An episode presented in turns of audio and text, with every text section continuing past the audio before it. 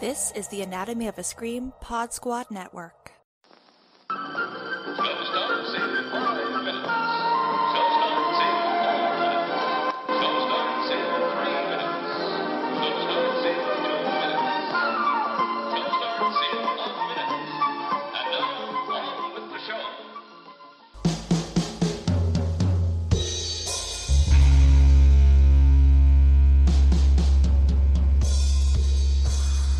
Welcome all on the road to nowhere. Over the course of this series, we will be revisiting and examining Wes Craven's controversial first feature, The Last House on the Left. I'm your host, RC Jara. Join me on a trip through unrepentant villainy as we parse through the details of the film's inception, release, and what makes it an enduring work in the horror genre. Trigger warning this series covers the mutilation and rape as shown in The Last House on the Left. As well, I will be covering the harrowing accounts by crew members of when pantomime violence on set turned into actual assault. Listener discretion is advised.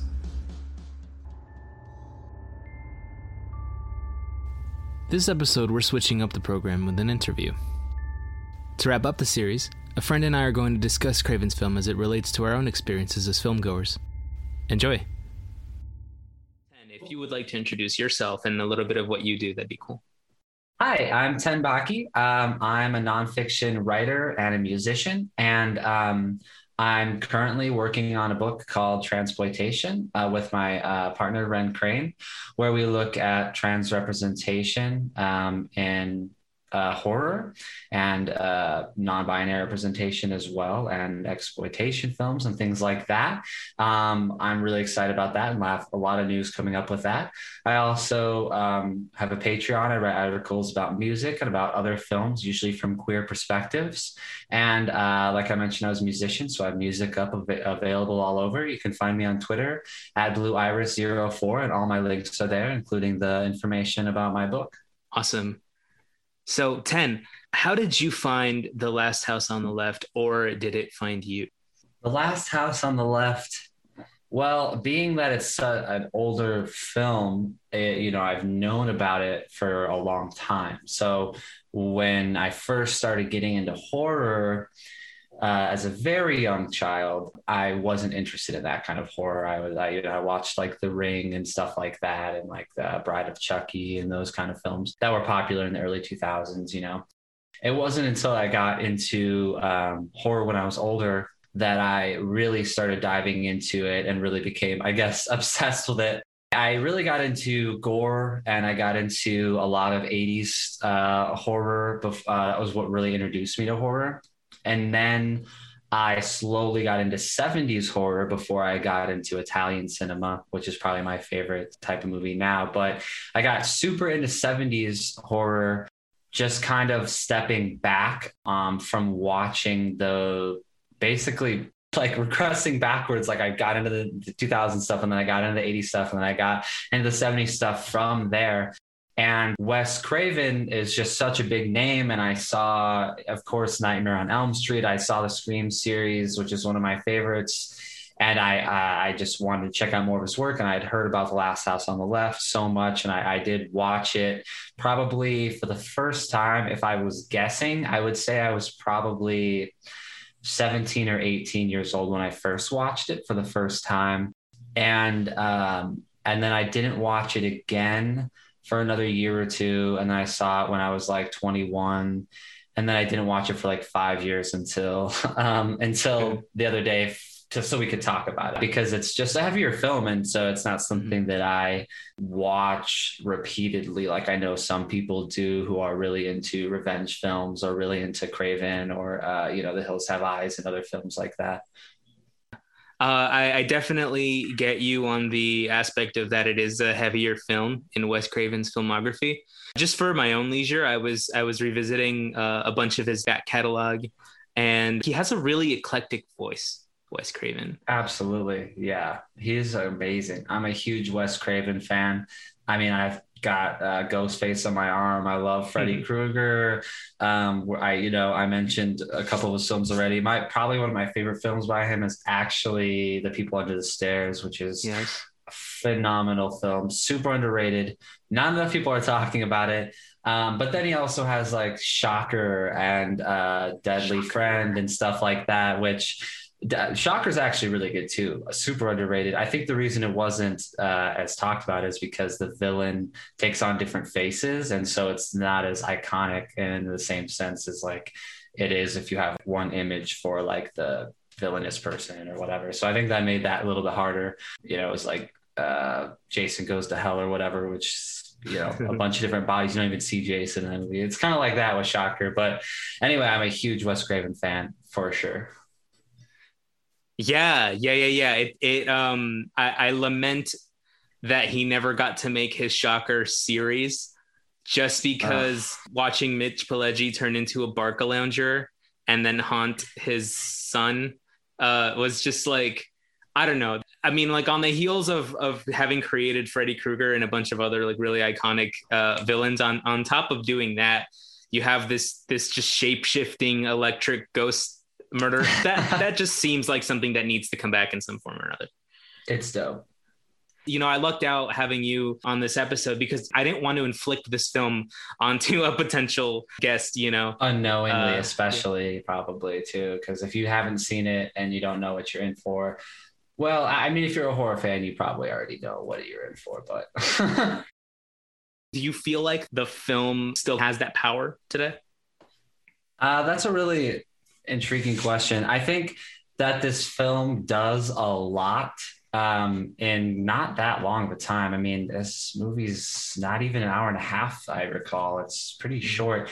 Um, it, it does a lot because uh, it plays with this dark comedy throughout, uh, where it kind of pokes fun at a lot of things that really are pretty serious. Um, you know, it pokes fun at a lot of violence. It makes fun of, it kind of pokes fun at the like politics and like the general criminal system. It pokes fun at like murdering and like rape and stuff. And it definitely has a lot of like, sort of you could hear people call it maybe tasteless in certain aspects like some of the things that they say it also talks about middle class like america in the 70s i mean you, the, the parents at the beginning are like a, a a caricature of of late 70s uh you know white suburban families. Oh this mm-hmm. thing. And they're talking and they're like oh those your clothes are aren't very like appropriate. And we are very like christian. And this is you know we don't agree with our daughter's values. Like you know it, it has a lot of fun. But then on the flip side you know not only do you get that look but you also get this really dark look at um at those things too. I mean, because it's real. I mean, there's revenge, there's uh, lust, there's there's a lot of reality when you see, um, you know, Junior going through withdrawals, and you see like the kind of like violence in the relationships that the characters have with each other, and that rebellious youth. I mean, it it would be silly to imagine a world where you don't have rebellious teenagers going out and doing something against their parents and doing drugs and going to parties or whatever. And also, it would be foolish to say that we don't still have problems with um, this like really toxic like possession masculinity that we see as well as like this kind of like ownership that like a lot of uh, men seem to take over other people's bodies um, and and the same thing with that white suburban thing. I mean, a lot of that is really still true in real life today. And you know, the police not following up and not doing a good job. I mean, the the political messages here, uh, sadly, still uh, hold. I mean, that stuff is still impactful today. And the fact is, if you've lived through a traumatic experience and you've lived through things, maybe not exactly similar to this film, but you've lived through things that were difficult or like. Um, or violent um, in your life, you know, it, it might be relieving for some people to see that revenge that happens in this film. As we know, spoilers, obviously, um, the people who had it happen to them don't get to have that revenge that you typically see in quote revenge genre films, but it does happen in, in the movie, you know, from her parents, and it, it's impactful for sure. I mean, it's it's a lot to unpack, so I'm I have a lot more to say than that. Hmm. yeah. To echo what you were talking about about its political messages, in my second episode, I cover the political milieu extensively. And the parents definitely do represent that middle class Americana that a, a girl like Mary would have tried to break away from and you know maybe would have joined protests and and would have gone into a love-in or a picnic or something. And she does go to a rock show and they try to get weed. It's it's very comical it's very satirical. And at one point her mother calls her out for the for the music that she's listening to. I think what's the band called? I don't uh, know called the name bloodlust. Of Yeah, They're and they like Bloodlust. cut a chicken's head off on stage or something crazy, and the dad's upset. Yeah, Yeah. So not not unlike Alice Cooper or or the rumors that were flying around Black Sabbath at the time, right? It's Oh, like yeah. it's Mary is very much a caricature. Her parents are caricatures, but then the film is so violently nihilistic. Craven himself has said that it's about violence begetting violence, and I would go a step further than that and just you know say that it solidifies that cycle. The critique that Craven again himself has said he made about that time period is a lot about that the violence that the United States was waging overseas in Vietnam and then domestically with police raids and you know all that violence spilling into the homes of people who believe themselves to be shielded from that kind of violence right? Like the police are characterized as goofy but then they can't do anything to keep Mary from getting hurt. They can't do anything about the Collingwoods doing violence and you know creating bodies on top of Mary so it's like it's very much uh like the devil meeting you at your door kind of movie yeah, absolutely. no, I like that take for sure. I like the way that it just looks over all of the politics of the era and kind of puts that right on just in the lens, just like pretty much right in your face. It doesn't hold back. Um, I, I always kind of thought this movie reminded me of something like I don't know if you're familiar with Pete Walker, and I'm a big fan of his uh, movies and his work. He's from England, um, but he has a movie called um, Frightmare that I really like. Has like a really like specific political message, and it talks about like pleas of insanity and like the way that courts work and the way that people um, try to quote cure certain mental illness and like things like that. And it has a really like pretty wild message about the prison system in general in England. It's really interesting. Uh, I highly recommend a lot of his films. I just I drew the comparison because it kind of reminds me of that because Last House has a lot of like similar qualities of that dark sort of like humor that you saw in some of those early 70s films that Pete Walker did. Um, in my opinion, um, rather than like a lot of European stuff, which I think a lot of slashers and horror in the 80s drew from a lot of 70s European stuff. But I feel like this particular flick really drew from that kind of grimy, like sexploitation, like early, like 70s, like um, that kind of grindhouse style film. It's funny that you mentioned European directors having an influence on on uh, 70s slasher guys and 80s slasher guys because this film specifically, The Last House on the Left, is is influenced uh, or is is ripped directly from The Virgin Spring, that follows a similar story of a young woman who is beaten and raped, left for dead. Her her parents take revenge in her name when they invite the assailants to have dinner with them and discover that one of them is wearing a pendant that was gifted to her more to what you were saying about themes of justice and themes of of uh, some of the the grimier side of justice and the more exploitative side of justice. Uh, Wes Craven takes that concept, that Virgin Spring concept, and instead of following through on it with a redemption arc where the father, you know, kills in the name of his daughter and then repents in the name of the Lord, kills and is just like then it just radio silence and nobody can speak afterwards and it, it does feel sleazy and and a lot of the a lot of the gore in it feels uh, to be honest it, it, watching them pull the guts that you know are made out of you know blood bags and all sand or whatever. Yeah. the way that it's shot and the way that it's edited it, with the music in it it's also violent like it, it's it's an exploitation film but it's also taken from from you know european tradition art house films but then it's also but then it goes back to being uh uh you know proto texas chainsaw massacre you know proto like slasher with the with the ending scene just going all kinds of nuclear in an ironically nuclear household. Speaking of the score you have the lp uh, Yeah. is there anything about the score that you would like to talk about as a musician?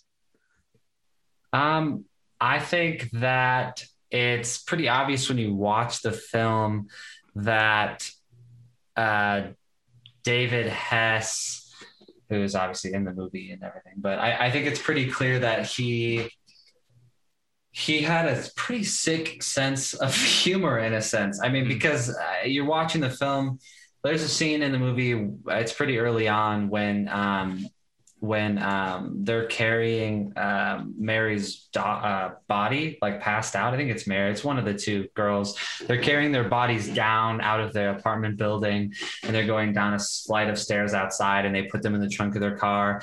And there's a song that's playing, and it sounds like uh, like a fucking sitcom, like a comedy mm-hmm. sitcom, like or like a chicken run style, like uh, it's very picking and it's like and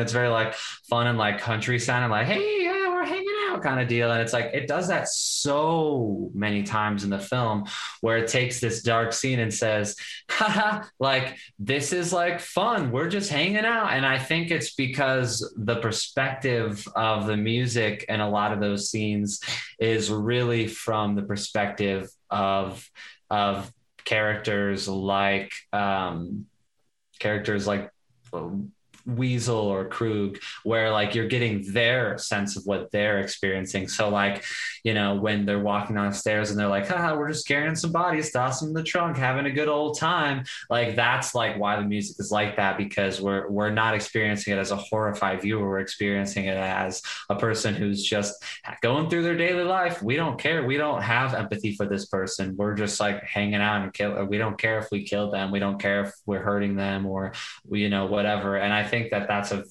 probably one of the most interesting things about um, generally speaking about most of the score in this film is that it has a lot of quote fun when um, when it's actually pretty serious. There are some other parts in the movie that it doesn't necessarily do that on. There's like the forced lesbian um, uh, you know sexual assault kind of scene where that that scene um, is isn't necessarily played off as like a haha but there are definitely moments that are heavier that are downplayed because of the music choice and the style that it was given.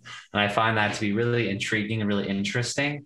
Um, and i think uh, to to a point, you can look at films uh, now that kind of play with that same sort of style. Looking at something uh, like I don't know, a more modern slasher like uh, The Strangers Prey at Night, for example, where The Strangers Prey at Night has no way. That's so funny. Yeah, it has all these '80s. It has an '80s soundtrack score to it or whatever, and like the most iconic scene in that movie, which I won't I won't spoil it because this is not about that film, but there's a pool scene where this horrific scene is going on, and I, I can't remember exactly what song it is in the top of my head.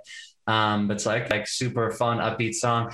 And there's a lot of films that play with that upbeat music now. Um, it's not the same as playing with like children's music during horror scenes because that's more of a supernatural vibe but there's a lot of slashers and stuff that i think play with that kind of let's use an upbeat song to make this scene more twisted and more like interesting and like sometimes maybe for some viewers confusing. And i think this movie really hit the nail on the head on that.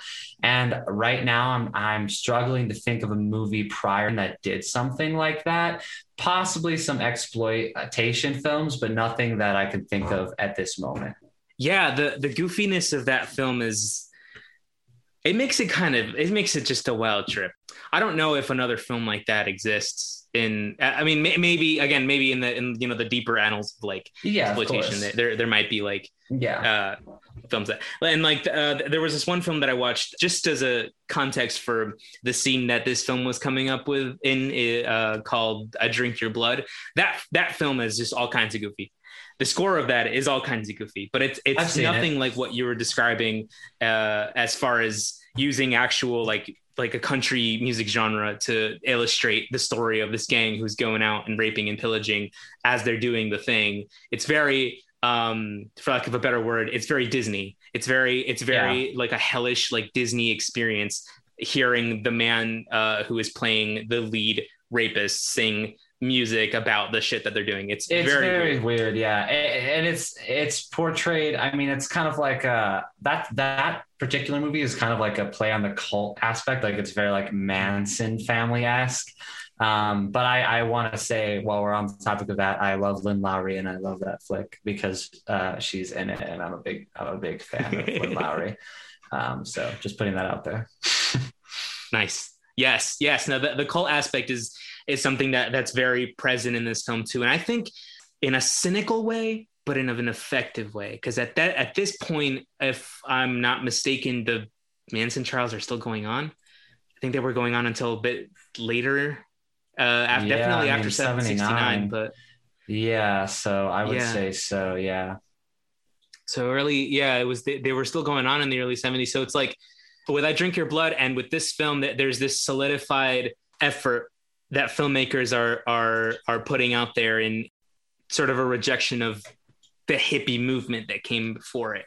Yeah, and maybe absolutely. not in the case of Wes Craven, uh, you know, looking through old interviews and in print and in and in video there's nothing in them about him professing his love for Reagan or for Nixon you know he very much seems kind of like a chill uh, sort of flower child so if, so if anything this anti-Manson hippie conspiracy uh, angle to the film comes from somebody who's sort of angry at seeing the the that movement just sort of crash and burn. What do you what how do you feel about that aspect? From my knowledge of the late 60s and early 70s, there was a huge, huge cultural shift in the early 70s. I, I mean, 1972 uh, maybe not specifically as a year that pops on my mind, but you you you look at like the hippie era of the 60s. You look at something like Woodstock in 69, which was this huge cultural event in the United States.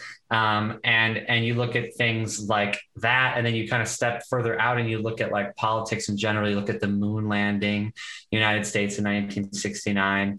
Um, you know, you look at um, the the wars that was that was going on, and like the the way that like everyone felt about a lot of these really big situations. Um, and I think it's impossible not to have that kind of representation in any film, especially something like this that to me feels like the whole point of this film is is really obviously there's the revenge aspect of it and i think that that's i, I think that that's important but i I honestly don't imagine that that was Wes Craven's vision for this film when he was writing it. I, I, just don't picture Wes Craven being like, oh, like, yes, they get their revenge. I feel like it probably was more so really just a take on culture at the time. And I, and what you mentioned about, um, the Manson trials and things like that. I mean, they they talk about that right in the beginning of the film. In the conversation, the parents say, "Aren't you supposed to be the,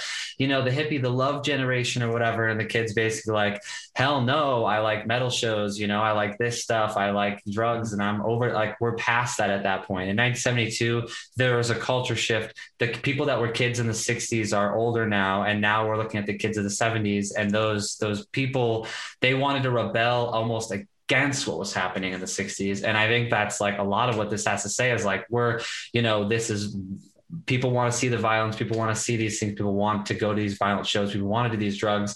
And then also this movie oddly enough i think scared probably scared the people who it was making fun of more than it scared the culture of the people who were actually like hurt in this film. I imagine that kids in 1972 went to see this and didn't feel like, oh my God, I can't smoke weed now because they mm-hmm. they'll kill you. Like their people will, you know, murder me and my family. I imagine that it was more so scary for the the conservative, like Christian families who were like, whoa, like told you those drugs were bad, told you that that rock scene is evil. Like this proves that look at, you know, and these people made this disgusting film that shows all this horrible stuff. And, you know, and I think think that, like, admittedly, I, I, I think it'd be wrong to not mention that you know that Cunningham, you know that Craven, you know that they loved that controversy. I mean, that's just let's just be honest all their films that they've done uh, tons of tons of the stuff that they've worked on has been based around controversy and hey like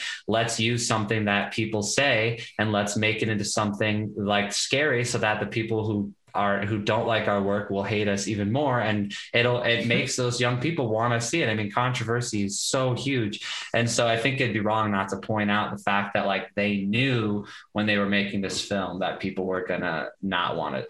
I'm really glad that you mentioned Cunningham and Craven's penchants for advertising film and and for their hand in creating you know controversy around films before they've come out because you're, you're talking about sean cunningham you know a guy who advertised for friday the 13th before the thing was even shot or scripted where it was whole, just that one page. Yes yeah he literally advertised it just to get a deal.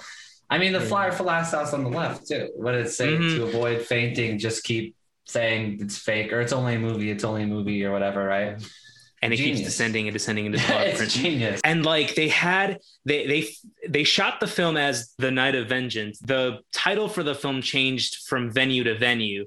Cuts changed from venue to venue. It was such a violent, chaotic thing that it's you know it's a miracle that we even have a single cut of yeah. it in print today, let alone a work print and then like another, you know, R-rated print or whatever the hell other like. Uh, uh I should know this because I researched, but um, you know, you know, a couple of yeah. prints that are that exist. Uh, but yeah, coming from a place where maybe the, the the kids who are going out to see this aren't getting scared but their parents are getting scared or, or maybe somebody's older brothers are feeling uncomfortable watching themselves in this film. When you first watch it you probably wouldn't you know one wouldn't get that impression that it's this big important film because it is rough. It sounds like shit sometimes. It looks like shit sometimes. Yeah. there's like eyelashes floating around in the especially in, the, in 1972 i mean yeah. they, they it wasn't feeling like it was going to be some big big film i mean there's they don't even show a ton of a ton of stuff. Like it's cut a lot, especially through the beginning. It's cut so much. I mean, there's the scenes, there's no connection. Like they're in the woods and they're covered in blood, and then all of a sudden they're all they're dressed nice and they're inside. And there's like scenes where like, you know, like, oh haha, they're hanging out with the neighbor kid, and then they're by the river, and then they're outside and they're doing this. And it doesn't even really it, it, it, there's not a lot of cohesiveness between a lot of the cuts, especially through the beginning of the film. There's a just a ton of like, oh, here's our ideas, let's just put them together. Yeah, and and a lot of that comes from documentary filmmaking sensibilities because oh yeah. uh, craven and, and cunningham were cutting in the same building that da pennebaker was cutting dailies for woodstock. Um, and he, he, you know he's done work with dylan and he covered monterey pop. So they took a lot of that sensibility for the last house on the left. And i, I think it was effective in that like maybe if you missed the opening credits and you were just stumbling into that film high out of your mind you could reasonably sit down and think that you're watching a group of real psychopaths yeah. it out. A lot of it feels that way. Yeah. Absolutely. There's a lot of footage in the film that that feels like you're really there. Um, which is probably just a lot to do with the rawness too of it. Yeah, it's not a film that I think uh, if you if you aren't already exposed to exploitation cinema if you're not exposed to the kinds of documentaries that were shot guerrilla style back in the day. It, it comes off as something um, that's that's just almost too hard to look at. Oh, but yeah. out of that the whole point of why i decided to do a podcast about it was because in the text itself there's a lot of complications right? And and we've texted back and forth about it. And one of the things that i'm still thinking about uh, in our text conversations is the script and how tightly it's written you could argue that this is a film that's on a lower par in, in Wes Craven's filmography, is just in terms of uh, how much less imaginative it is, and maybe in The Monster, and you know he he would flesh out two of the most iconic final girls of all time in you know the decades following this film. So it's so it's not scripted to the point where it's like Shakespeare, but it's very character oriented. So if you wanna if you wanna just elaborate on on what you thought about that. Yeah, um, I think that um, to be honest, I don't know how much of it was actually written. I think that there's a lot of scenes in this film where they show characters interacting in such a way that feels very real. So there's obviously the comedic scenes. There's the scenes with their family in the beginning. There's like the scenes like that. There's the scenes with the police officers. That stuff's scripted. That stuff is purposely there. It's funny, you know, they did it on purpose and, and it works really well. But then there's other scenes in the film where like um, Junior is in the bathroom um, with Sadie, and uh, I think that's her name. Yeah. So Junior's in the bathroom with Sadie, and they're just like smoking in there, and they're like talking. Junior's like, I wish I was a frog on a lily pad and I could just ribbit, ribbit, and all day. And she's like, ribbit, ribbit, and like ribbit, ribbit. And then, you know, uh, Krug is like, I'll flatten you like a lily pad, shut the hell up, or something like that. There's really no message there. There's no like political thing. It doesn't even have to be at all in the story. I mean, you're gaining the only thing you're gaining is a characterization really of Junior and how he just is so simple minded in a sense. Hey, he doesn't care about like this. Like he's just like, I don't want to, I just don't want anyone to tell me what to do. I just want to do nothing. Like that's all I care about, you know? And yes, he is a drug addict and yes, he is going through those things.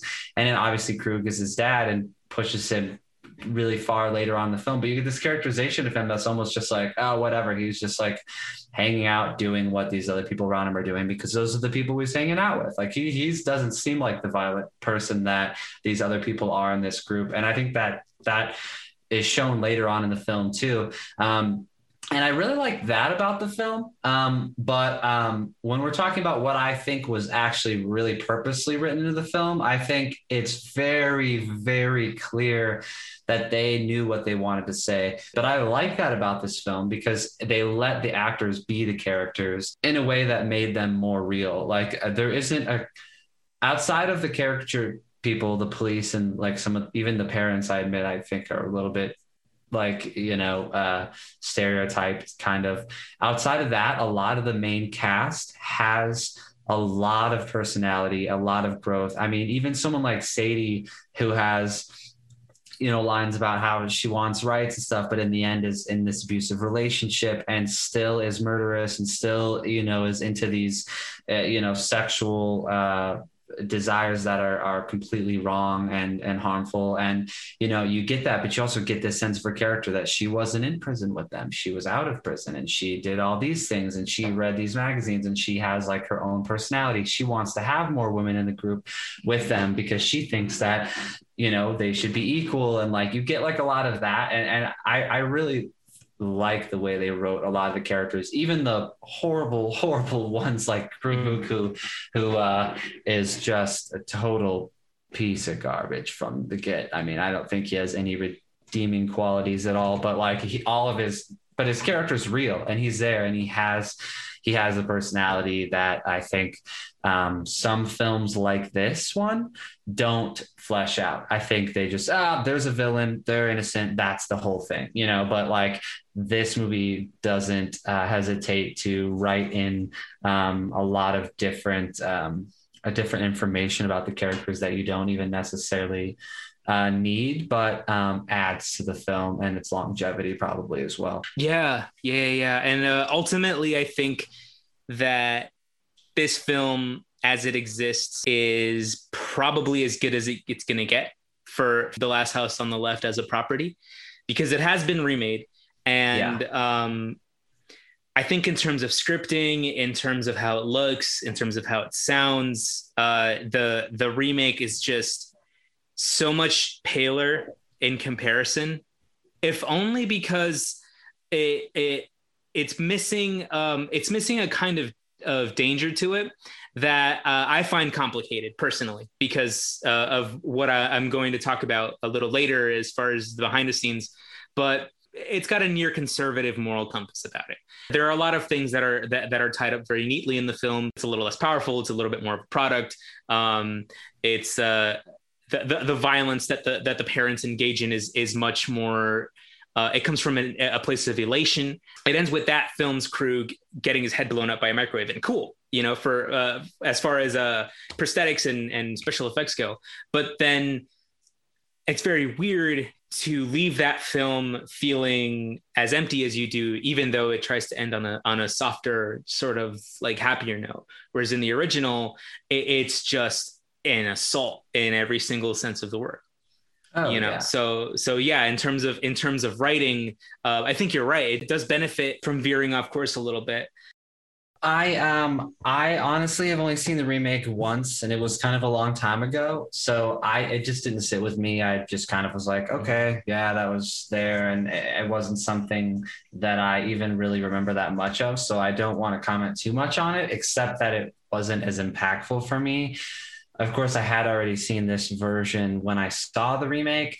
So that maybe had something to do with it. Um, and I, I, like a lot of remakes of films, but um, this particular one just didn't stick with me. Um, it wasn't something that I uh, that I really uh, connected with the same way as this film, which um, I think it's tough to say you you when I say connect with this film, I don't mean you know um, that I think it's amazing or it's my favorite or that I, I I love like the violence stuff in it. It's just the reason that I connect with this film is because it is so different than a lot of other films I've seen, um, and it's so like intriguing and, politically and like the way it's pieced together.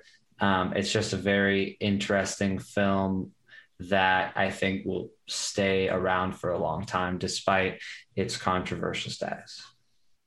I feel that way about it too. There's definitely a conflict. I can't. Um, I can say for sure that I don't like it better than than uh, his later works. When I saw Nightmare on Elm Street for the first time, that was just there's a light bulb that turned on in my head. You know, I was maybe eight years old.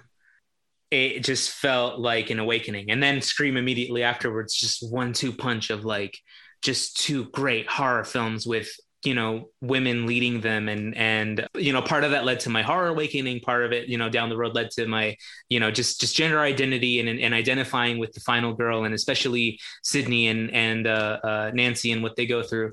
But um but but I can't I definitely can't say the same about the last house on the left because I don't feel that you know I I don't I oh, don't oh, yeah. I feel connected to this film in in terms of a, a rage. yeah. yeah there's a rage about it that that um that I feel like encapsulates um life post uh my own sexual assault that it that felt like um something that I could latch onto you know and then even doing this podcast you know however you know it, it, was it was a little exhausting to do, but it, oh, yeah. nonetheless, I, I I I rediscovered the film in a sense. Yeah, um, I mean, and like being a survivor, I think there's a level of connection that I have with it as well. But it's just not something that it's different. I mean, it's like you said, it's different. You don't have the connection that you do like with other films. It's not like I like I would watch Scream anytime or I would watch, I mean, some of my favorite films, like I, I'm not afraid to turn them on. I'll watch them over and over and over again. Um, but The Last House on Left is not something that I, that I do that for. Last House on the Left is actually something that I don't even give like a star rating to. Like I, I you know, if you go in my Letterboxd and I've watched it, I, I don't even like to rate this as a film because it's one of those things where there's so many problematic aspects. I mean, even if you when you read the behind the production, some of the filming and some of the characters, you know, I know that um, I, from what I've read, I know that Sandra Peabody, who plays Mary, she likes to say, "Oh, they were method acting and all this," but I mean, you hear some of the way that some of the other actors treated her. It doesn't sound like it was really from Wes necessarily, but like when you read some of the stuff eh, about it, you kind of realize that it was kind of a toxic environment in some of the way it was filmed, and it, it's hard to get behind something that has so many dark themes, so many dark elements, and honestly, to be to be really real, I find it hard to get behind movies that have such vivid depictions of sexual assault and rape in general. Um, usually, for me, that is something that I'm not interested in. Films, modern films like literally like Revenge and things like that. I I haven't even watched it because I just like I I'm not always interested in seeing them because sometimes it's hard for me to get through some of those those themes. Even films by my favorite directors like the Stendhal syndrome and stuff like that. I find difficult to watch um, in general. Um, even though I know in like this film there is the revenge aspect, I still sometimes find it difficult to sit through regularly. And so I have a connection with this film, but it's not.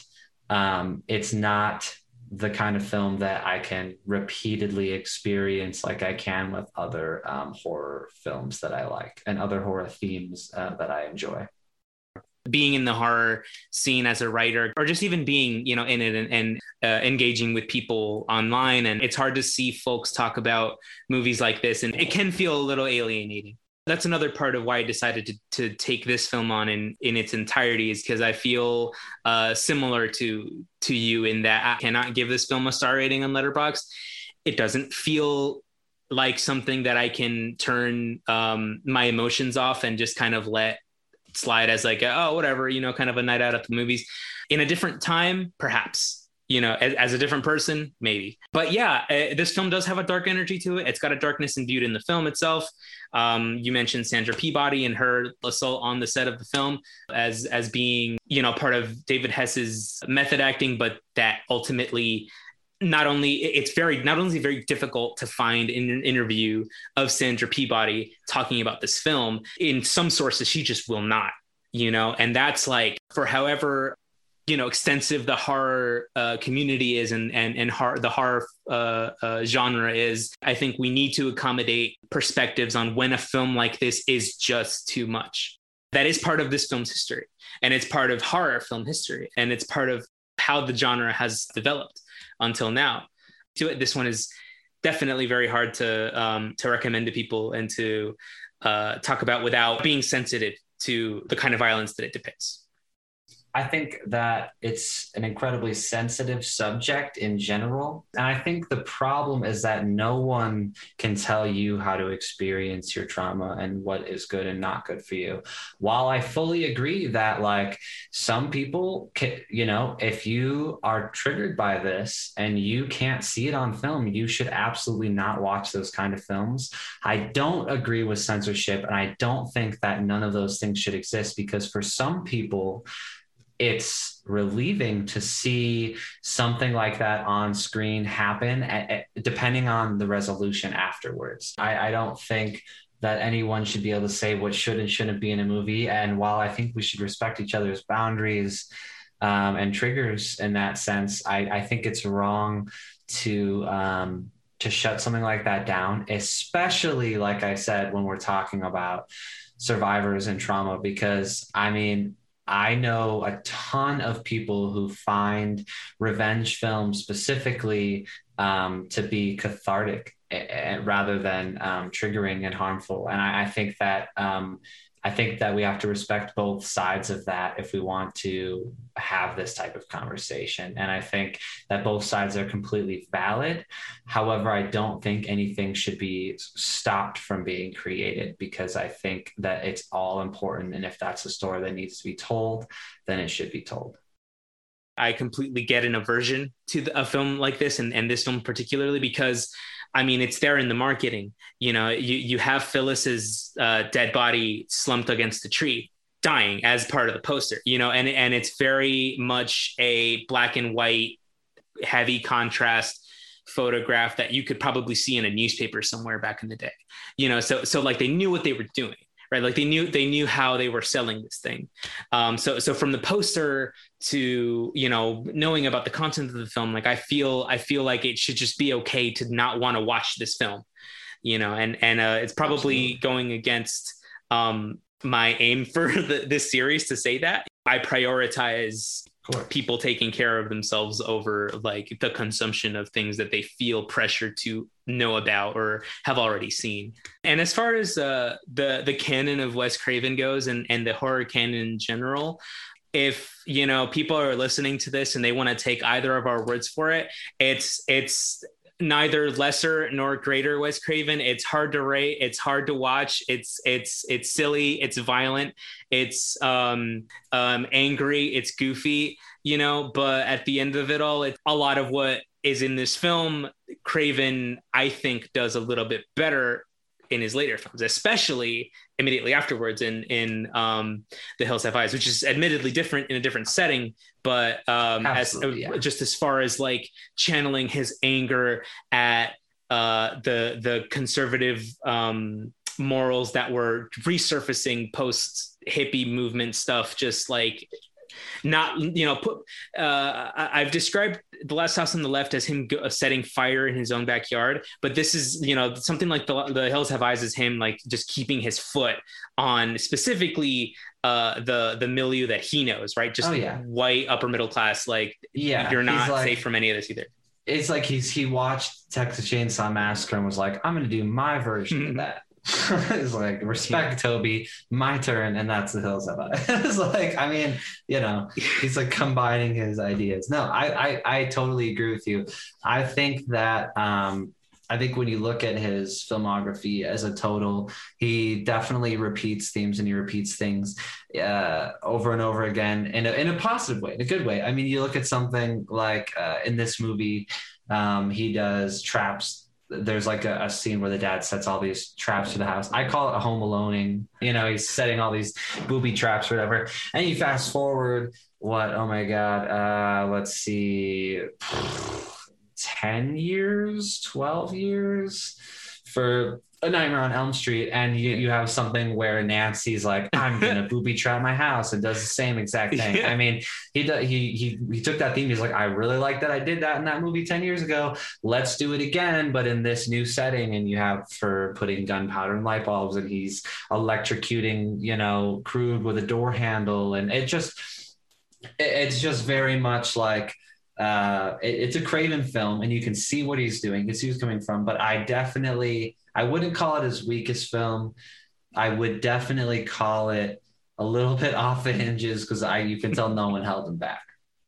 Yeah, for sure. That that was definitely um, that's definitely an aspect of the film that that I feel like uh, should be taken into account. That that I don't I mean, other than this and The Hills Have Eyes, I can't think of any other time, maybe Scream, when or, uh, Wes Craven was just so uninhibited by a studio and and a yeah. budget well, to like you know do what, the, the, stuff that you do. Yeah, I mean, even in Scream though, was that 24 something years later, 25 years later.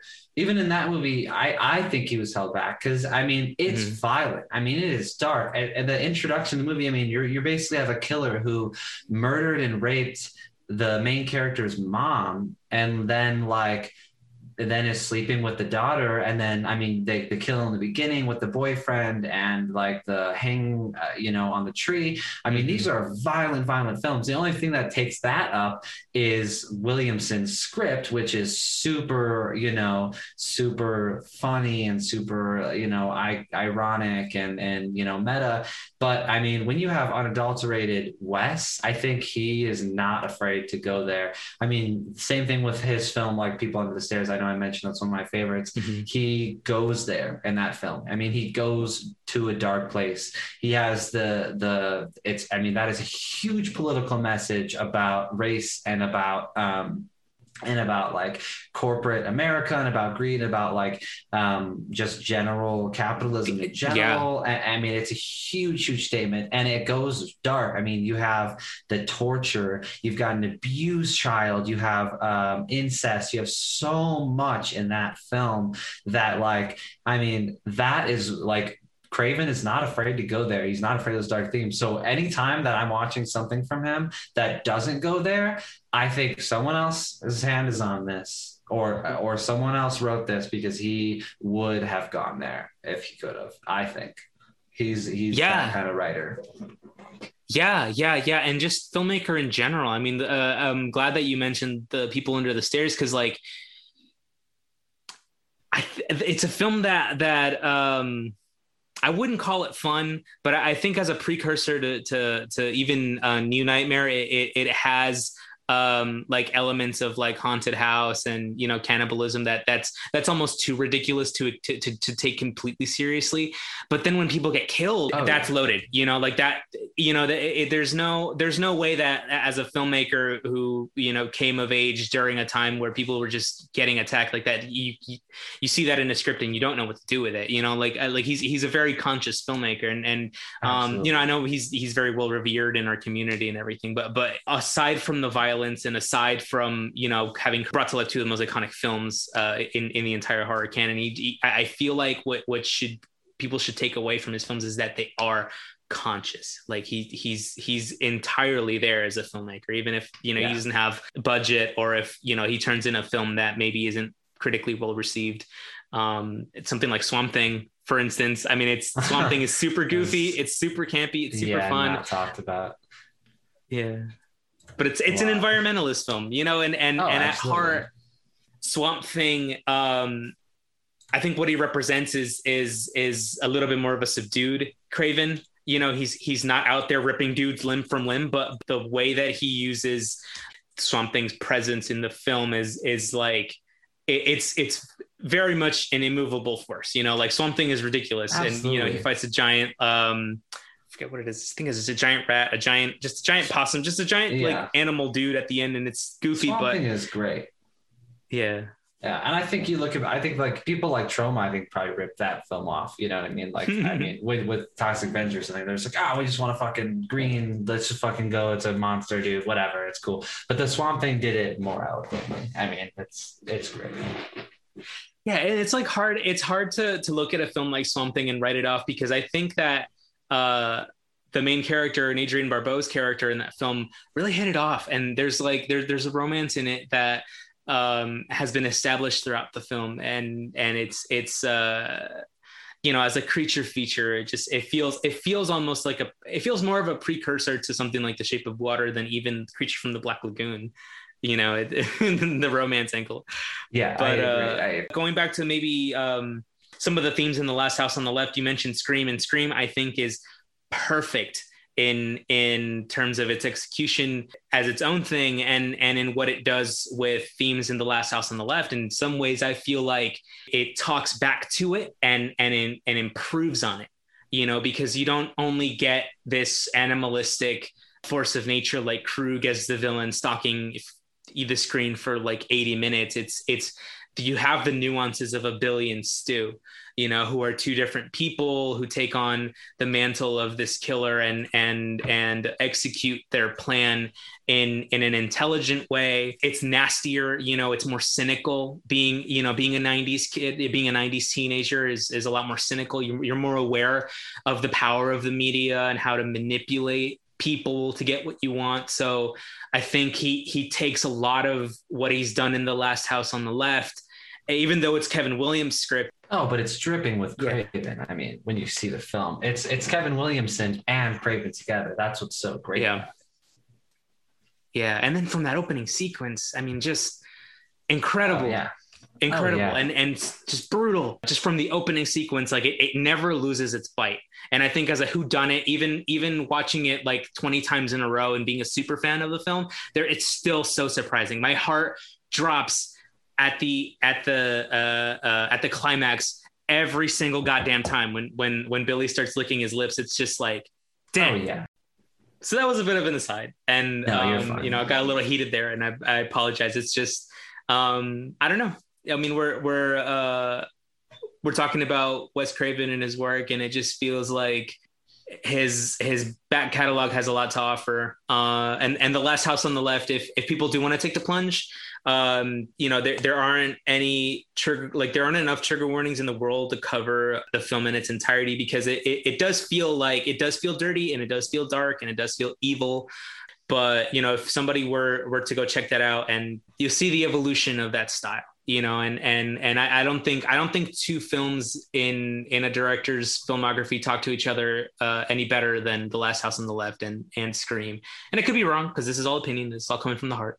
But at the same time it just feels like that that's what it feels like you know it feels like there's themes of rape revenge there's themes of just uh sidney's you know disquieting uh nature you know she's she, she's she has a little bit of phyllis and she has a little bit of mary in her you know but she's also you know everything's in the 90s so again it's it's very it's yeah. very media savvy. It's very it's very focused on on image. Yeah, magazines were still a thing back then. Ricki Lake was a thing back then. So it was like there's a lot of there's a lot of focus on on on on manipulation and image and and and you know how how how how you curate yourself to exist in, in the generation and then the last house on the left. It's like craven taking a, a knife at everything that that uh, you know 60s counterculture was was standing up for and including uh, feminist ideas and ideologies you know like sadie sadie gets yeah. uh, sadie gets um, trashed in the apartment for for reading feminist rags by krug you know because she totally. wants to have other women in in the gang and you know she's Absolutely. she's not she's not a good character and you know when they do finally get phyllis and mary in, in in the room then she's she's one of the first people to jump on them, you know, in, in an aggressive Absolutely. and, and uh, ho- you know, horrifying manner. You know, there's also a lot of that imagery that a lot of that, that cultural clash is in that film. Totally agree with you. Yeah. um, so yeah, as we, as we lay this film down to rest, is there anything else you would like to say? Any last words for for the Last House on the Left or Krug or Mr. Craven. Rest in peace. I think that Wes Craven is an incredible, um, incredible filmmaker, incredible writer. I think that um, a lot of his films stand the test of time, and I think that uh, his work should just continue to be more and more appreciated as it ages. I think that The Last House on the Left as a breakout film, as a, as a piece of work that really started his career in horror, is um, is impossible to ignore. I think that if you're able to, and if you're comfortable with seeing it, that you should, just because of its impact on culture, its impact on media at the time, and its impact on horror, and especially the rape revenge um, genre specifically. Um, but uh, it's not for everyone, and it's not something that you know I'm going to tell everyone to uh, to you know watch all the time. It's definitely not a repeat view. It's something that I will keep in my mind forever and that I will never be able to forget um, in both bad and good ways. And I think that's what makes it so widely known and talked about is that um, once you see it, you don't forget it. Thank you, Ten. Thank you.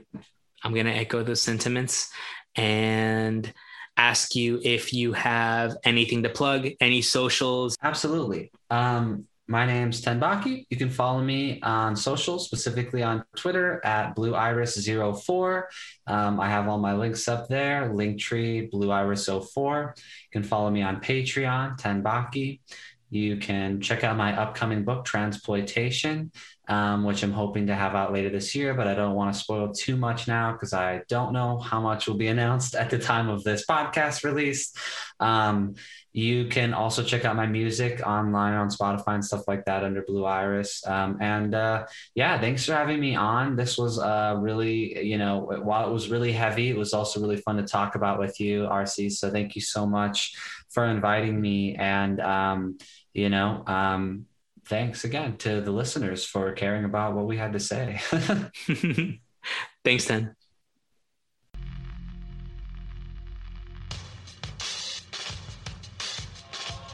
This has been a production of the Anatomy of a Scream podcast network.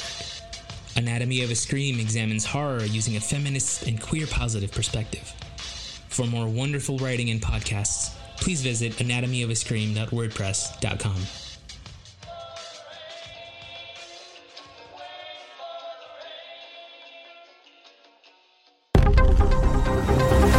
The Anatomy of a Scream Pod Squad.